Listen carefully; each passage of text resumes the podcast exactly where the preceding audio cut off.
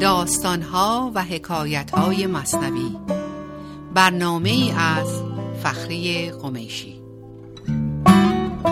میشنوید ای دوستان این داستان. خود حقیقت نقد حال ماست آن.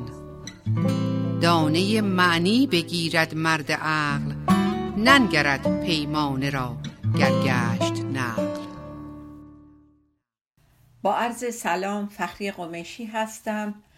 با بقیه داستان موسا و شبان از دفتر دوم سطر 1772 خلاصه داستان رو میگم خدمتتون.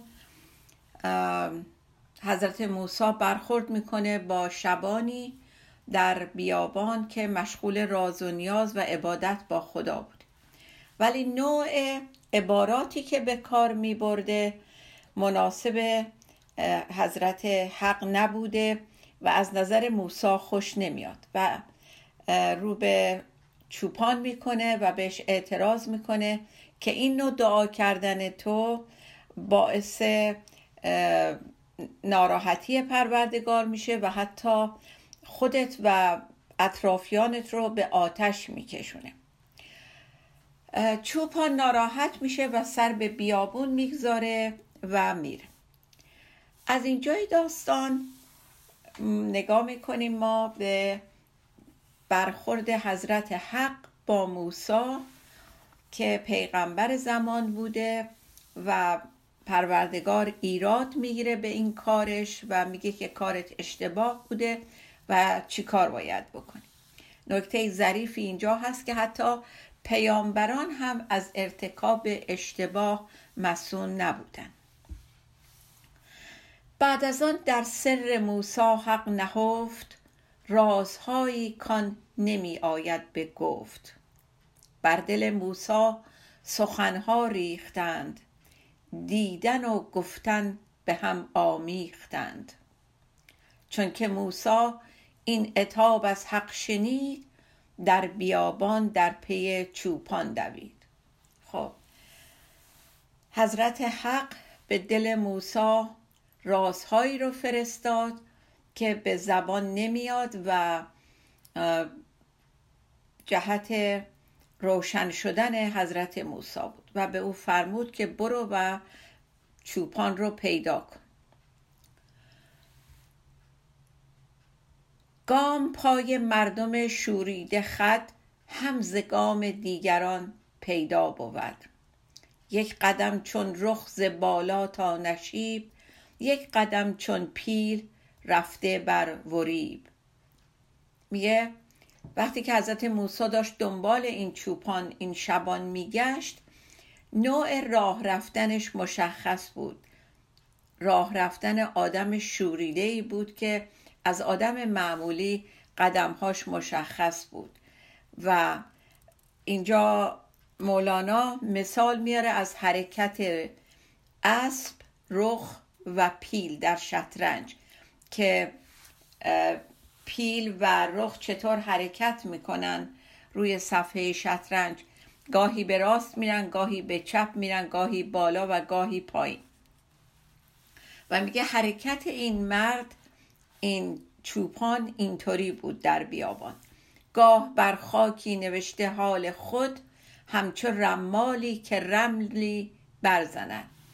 میگه که و در جاهایی می‌دید که این عاشق سرگشته این همین چوپان جایی نشسته و رو خاک وصف حال خودش رو نوشته مثل رمالی که می‌دونین روی خاک یک نقشی میکشیدن و رمل می‌زدن.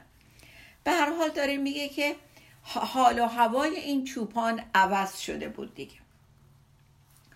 عاقبت دریافت او را و بدید گفت مژده ده که دستوری رسید. چوپان رو پیدا می‌کنه و بهش میگه مژده بده. از سوی پروردگار دستور جدیدی اومده. هیچ آدابی یا ترتیبی مجو هرچه می‌خواهد دل تنگت بگو. بهش میگه که پروردگار فرمودن که همون مدلی که داشتی صحبت می‌کردی خوبه.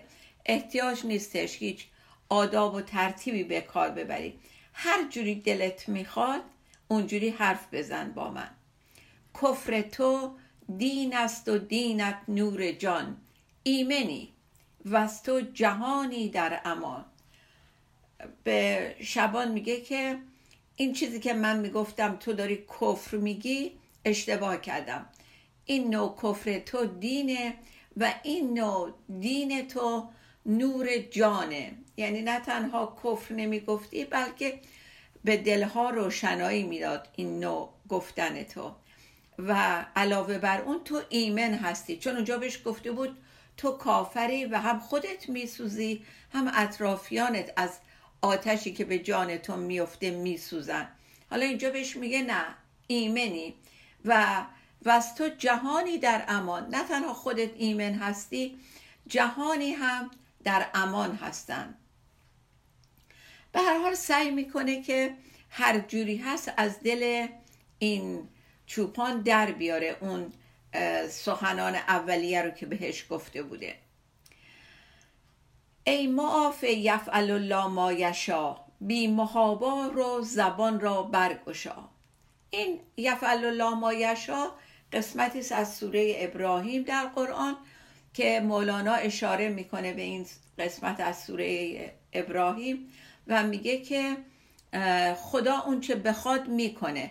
برای تو کار خودتو بکن هر جوری می‌خوای و بقیهش رو بسپر به خدا. اونه که تصمیم می‌گیره که این نوع عبادت تو رو بپذیره یا نپذیره. برای همین بی رو زبان را بگشا. برو هر جوری که دلت می‌خواد بدون ترس و محابا هر جوری که دوست داشتی عبادت کن و حمد و ثنای خدا رو بگو. خب. چوپان که این چیزها رو میشنوه طبعا خوشحال میشه و احساس بهتری پیدا می‌کنه ولی برمیگرده حالا جور دیگه حرف می‌زنه با موسا و میگه که من الان به یه مرحله از بیخیشی و فناع فلاح رسیدم که دیگه اصلا احتیاج ندارم برگردم و اون مدلی خدا رو عبادت بکنم. چون موسا داشت بهش می‌گفت برو همون مدلی که داشتیم می‌گفتی عبادت کن. ولی چوپان اینجا میگه نه. من دیگه اون مدلی نمی‌تونم خدا رو ستایش بکنم. من انقدر حالم دگرگون شده از اون هشداری که تو به هم دادی که اصلا در یه حال و هوای دیگه ای رفتم و در خون دل خودم آغشته هستم. یعنی یک نوع سرمستی عجیبی پیدا کردم الان. من ز صدره منتها بگذشتم. صد هزاران سال زان سو رفتم. صدرت المنتها اسم یک درختی است بنا به روایات در بهشت. صدره اصلا همون کلمه صدر رو اگر که خاطرتون هست برگ درخت کنار هست که اون برگ درخت کنار رو خشک می‌کنن میسابن و ازش یک پودری برای شستشوی سر استفاده می‌کردن. و این درخت در احادیث اومده که درخت بی نهایت بزرگی در بهشت. و این داره میگه که من به اون حال و هوایی رستم که انگار صد, صد هزار ساله که رفتم به سمت اون درخت صدرت المنتها باز یک حدیث دیگری هست که میگن که وقتی که حضرت جبرئیل در شب معراج محمد رو بالا می‌بره حضرت محمد رو. وقتی که به صدرت المنتها می‌رسه به حضرت محمد میگه که از اینجا به بعد دیگه من نمی‌تونم بیام جلو و من از بین میرم سوخته میشم و تو به تنهایی باید از این مسیر رد بشی تا به حضرت حق برسی. حالا این چوپان داره میگه من از جبرئیل هم الان حال و وضعم بالاتره. چون تونستم از صدرت المنتها رد بشم و به اون اعلا درجه ملاقات با خدا برسم. یعنی می‌خواد بگه که این اونقدر تغییر در خودش احساس کرده چوپان و یا عنوان می‌کنه اونقدر این تغییر رو در خودش حس کرده که حتی مقامش از جبرئیل بالاتر رفته و می‌تونه مثل حضرت محمد از حد صدرت المنتها رد بشه و داره خدا رو ملاقات می‌کنه. اینقدر الان این چوپان به خودش مطمئن شده و یعنی اینقدر خودش رو باور کرده که تا به اینجا رسونده. و از این مقام گذشته. خب فکر کنم یه تنفس کوتاهی بگیریم و برگردیم برای بقیه داستان به خاطر اینکه از اینجا به بعد حالا دوباره یک قسمت دیگه این داستان مطرح میشه. الان تا الان متوجه شدیم که چند قسمت رو جداگانه دیدیم. اول نوع عبادت چوپان رو دیدیم بعد اعتراض حضرت موسی رو بهش و بعد عذرخواهی حضرت موسی و این مرحله چهارم حال و هوای چوپان هستش. من یک چند ثانیه فرصت دارم اینجا قبل از اینکه بریم و تنفس بگیریم. اینو می‌خوام دوباره خاطر نشان کنم که تلفظ بعضی کلمات رو اگر می‌بینید که مطابق روش امروزی صحبت ما نیست. این به این دلیله که دقیقا از نوع تلفظ و نوع بیان زمان خود مولانا گرفته شده که بیشتر از روی تحقیقات نیکلسون این نوع اعراب گذاشته شده روی این کلمات. و در قسمت اول داستان هفته قبل ما کلمه شبان رو داشتیم که ما میگیم شبان ولی درست شبان هست. و بعدش هم اونجایی که داره چوپان برای خدا صحبت می‌کنه و میگه من چیکار می‌کنم برای چیکار می‌کنم از کلمه شپش استفاده کرده که منظور همون شپشه. اون جونورایی ریز که توی موی حیوانات و انسان زندگی می‌کرده و اون چوپان داشته می‌گفته من شپش های سر تو رو می‌گیرم ولی در اصل نوشتار کلمه هست شپش. ولی برای ما الان این یه خود تلفظش غریبه هست و ما در فارسی شپش تلفظ می‌کنیم. به هر حال این توضیح رو دادم که مشخص بشه که اینها اشتباه تلفظ نشده و دقیقا مطابق اصلی که از روی تصحیح نیکلسون بوده این نوع تلفظ من ارائه دادم خدمتتون. با ما باشید تا قسمت آخر داستان.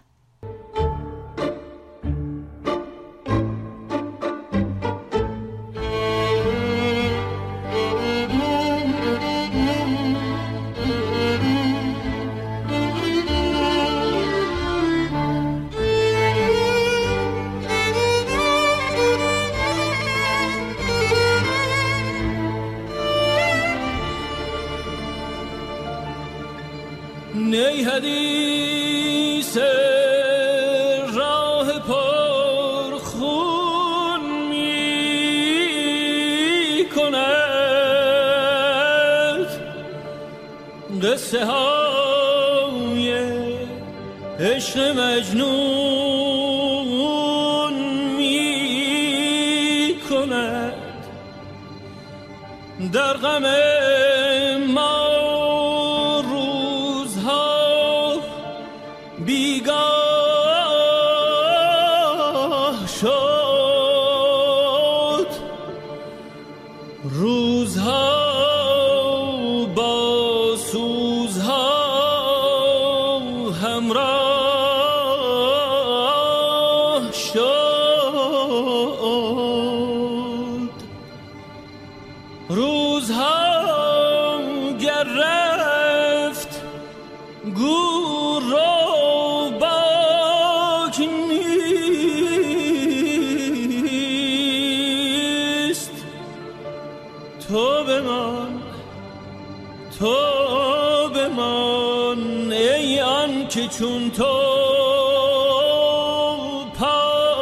نیست.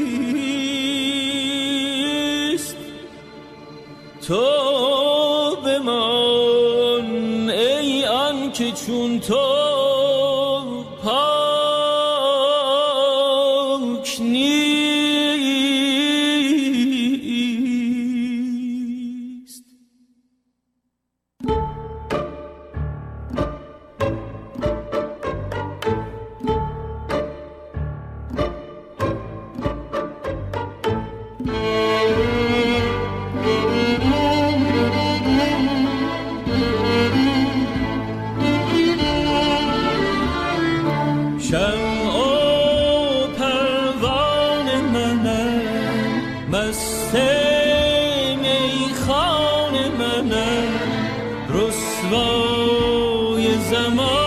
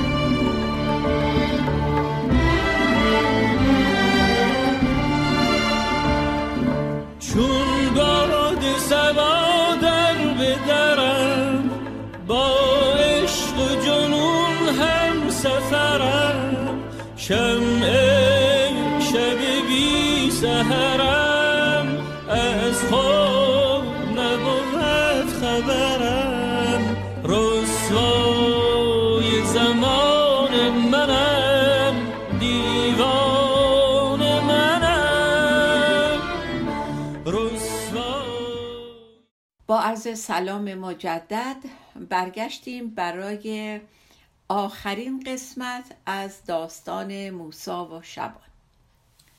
خب دوباره اینجا سخنگو چوپان هست. رو به حضرت موسی می‌کنه و میگه تازیانه برزدی اسبم بگشت گنبدی کرد و زگردون برگذشت. میگه تو یک تازیانه به اسب من زدی که اینجا منظور اینه که یک حرکتی با من کردی یک نهیبی به من زدی که گنبدی کرد یعنی یه جهیدنی کرد اسب روح من و از گردون فراتر رفت. می‌خواد بگه من یک تغییر فوقالعاده مهمی از اون نهیبی که تو به من کردی درم به وجود اومد. محرم ناسوت ما لاهوت باد آفرین بر دست و بر بازوت باد. اینجا داره تشکر می‌کنه از حضرت موسی. میگه آفرین بر دست و بر بازود که این نهیب رو به من زدی یا این سیلی رو به من زدی که من بیدار بشم. داره اینجوری میگه. و یک جور دعا داره می‌کنه که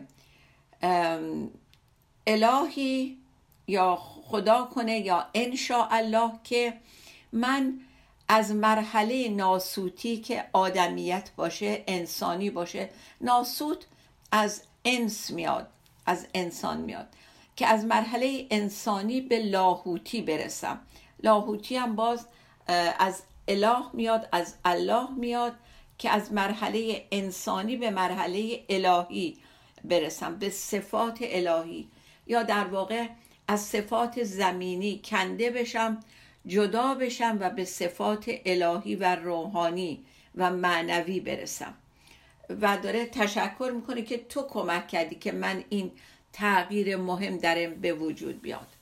حال من اکنون برون از گفتن است. من چه می‌گویم؟ نه احوال من است. میگه من الان یک تغییری کردم که اصلا به زبان نمیاد و هرچی من میگم واقعیت این هنوز وصف حال من نیست. وصف حال من فراتر از اون چیزی که من قادرم بیانش بکنم. و به هر حال داره نشون میده که یک تغییر ای با این برخورد موسی باهاش درش به وجود اومده. خب از اینجا به بعد حالا مولانا برای اینکه خواننده داستان دچار این توهم نشه که حضرت حق چوپان رو بر موسی برتری داده. ابیاتی که میاره کاملا روشن کننده این منظورش هست. که می‌خواد بگه که اون عبادات و طاعاتی که ما می‌کنیم چه ما چه این چوپان مهم نیست که چجوریه. علت این که قبول درگاه حق میشه خوبی کار ما نیست. اون کرامت حضرت حقه که اون رو از ما میپذیره و بهش بها میده و قبول می‌کنه از ما. یادتونه اون داستان خلیفه و اعرابی رو که عرض کردم خدمتتون که اون اعرابی یک آب مونده بودار و شور و ور میداره می‌بره پیش خلیفه که منظور حضرت حق هستش. و خلیفه با روی باز اونو میپذیره و در ازایش زر و سکه داخل کوزه این مرد عرب می‌کرد. این نه برای این بود که اون آب این ارزش رو داشت. این از لطف خدا و یا خلیفه بود که اینجور داشت پاسخ می‌داد. در واقع الان این همون داستان رو داره دوباره یاد ما میندازه. حالا ببینید چه مثالای جالبی مولانا میاره. دم که مرد نایی اندر نای کرد در خور نای است نه در خورد مرد. میگه وقتی که یک نیزن مرد نایی یک مرد نینواز. یک مرد نینواز وقتی دمش رو نفسش رو توی نی میفرسته و اون صدای خوش از توی نی در میاد آیا این هنر اون لوله خالی اون نی خالیه یا هنر نفس این مرده که چطور این نفسش رو حرکت بده و اون صدای خوش در بیاد از توی نی. بنابراین این هنر اون لوله اون نی تو خالی نیست. این هنر نیزنه. هانهان گر گویی گر سپاس همچون آفرجام آن چوپان شناس. میگه بهوش باش بهوش باش. هانهان یعنی بهوش باش بهوش باش. که اگر حمد میگی اگر سپاس می‌کنی حضرت حق رو مثل عاقبت این چوپان نباشی که فکر می‌کرد این هنر خودشه که انقدر مورد توجه حضرت حق قرار گرفته. فراموش کرده بود که هر چقدرم این عباداتش و این نوع صحبت کردن و طاعاتی که در راه خدا می‌کنه اونجا که میگه مثلا رخت خواب تو پن کنم نمی‌دونم پاتو بمالم جاتو جارو بکنم نه اینکه خدا به این کاراش احتیاج داره و به خاطر اینه که داره دعاشو میپذیره و میگه بیا هر جوری دلت می‌خواد بیا با من صحبت کن. این به خاطر بزرگی و لطف پروردگاره که بهش اجازه میده اینطوری برخورد بکنه. حمد تو نسبت بدانگر بهتر است لیک آن نسبت به حق هم ابتر است. حالا روش به ما هست مولانا. میفرماید که حالا ما انسان غیر از اون چوپان. ما اگر خودمون رو مقایسه می‌کنیم با چوپان و میگیم بابا این نوع عبادتی که من می‌کنم کجا؟ اون حرفایی که چوپان می‌زد کجا؟ من به مراتب بارها و بارها عبادتم معتبرتر و زیباتر و قابل پسندتر خدا هستش. میگه نه لیک آن نسبت به حق هم ابتر است. میگه هر چقدر که فکر کنی عباداتت خیلی طولانیه خیلی سجده های طولانی می‌کنی خیلی ذکر میگی خیلی نمی‌دونم چی کار می‌کنی. هر کاری که با عنوان عبادت ما می‌کنیم در راه خدا هنوز نسبت به لطفی که خدا در حق ما کرده بسیار ناقص و نارسا هستش. بنابراین اینو به پای خوبی خودمون نگذاریم به پای بلندی لطف خدا بگذاریم. چند گویی چون قطا برداشتند که نبود از آنکه میپنداشتند. میگه چی میگی؟ وقتی پرده ها بیفته پرده ها رو بردارن می‌بینیم اون چیزی که ما فکر کردیم اونطوری نبوده. اون چیزی که میپنداشتیم نبوده. که ما خیلی عباداتمون عالی بوده. ما چقدر پرهیز کردیم چیکار کردیم؟ این نبوده.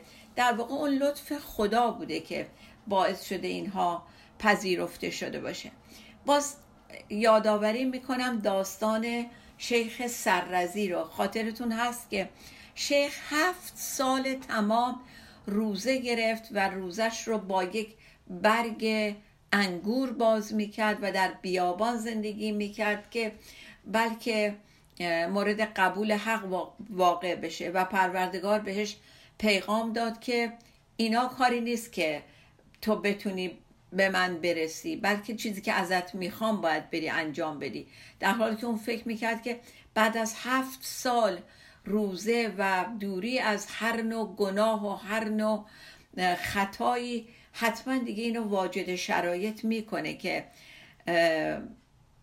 قادر باشه به لقا الله بپیونده. ولی پروردگار فرمودن بهش که اینا کافی نیست و تو باید بری فقر رو پیشه بکنی حتما داستان خاطرتون هست. خب دو بیت قشنگ دیگه داره این داستان که شاید واقعا جمع بکنه همه این صحبت رو. این قبول ذکر تو از رحمت است چون نماز مستخاصه رخصت است. میگه این که ذکر تو قبول افتاده از رحمت پروردگار بوده. همانند اون نماز مستخازه که فرصتی بوده برای رسیدن به خدا برای اون بانو. بنابراین همه اینها رو به پای بزرگی و لطف خدا بذاریم که هرچی پیشش می‌بریم هر چقدرم ناقابل از ما میپذیره و چندین برابر به ما پاداش میده. و یک مثال بسیار جالب در انتها میاره مولانا که دیگه واقعا همه چی رو روشن می‌کنه. این زمین از حلم حق دارد اثر. تا نجاست برد و گلها داد بر. میگه این کود بدبو و نجسی که میریزیم به خاک به این زمین اگر گلهای به اون قشنگی به بار میاره به اون خوش عطری به بار میاره از حلم حقه که به زمین یاد داد و اجازه داد که اون کود بدبو رو بگیره و تبدیلش بکنه به اون گل خوش رنگ و خوش عطر. بنابراین این پروردگاره که دستور میده هر موجودی هر چیزی در آفرینش چطور عمل بکنه. خب داستان بسیار بسیار زیبا و معروفی بود و به این قسمت آخرش کمتر توجه شده بوده و همیشه تا همون قسمت خونده می‌شد که هرچه می‌خواهد دل تنگت بگو. ولی بقیه داستان خیلی مهمه که درست ما هرچی دلمون می‌خواد میگیم. ولی این لطف خداست که اونو از ما میپذیره. صحبت امروزمون رو با بیت این ماه تموم می‌کنیم. هزار ابر عنایت در آسمان رضاست. اگر ببارم از آن ابر بر سرت بارم. همه چی در رضایتمندی ما خلاصه میشه. اگر رضایتمند بودیم به اون چی که خدا بهمون داده همه چی درست میشه. و این بیت از دیوان هستش غزل 1723 اگر وقت داشتین و میل داشتین مطالعه کنین بسیار بسیار غزل زیباییه. تا برنامه بعد شاد و بی توقع بمانیم. خدا نگهدار.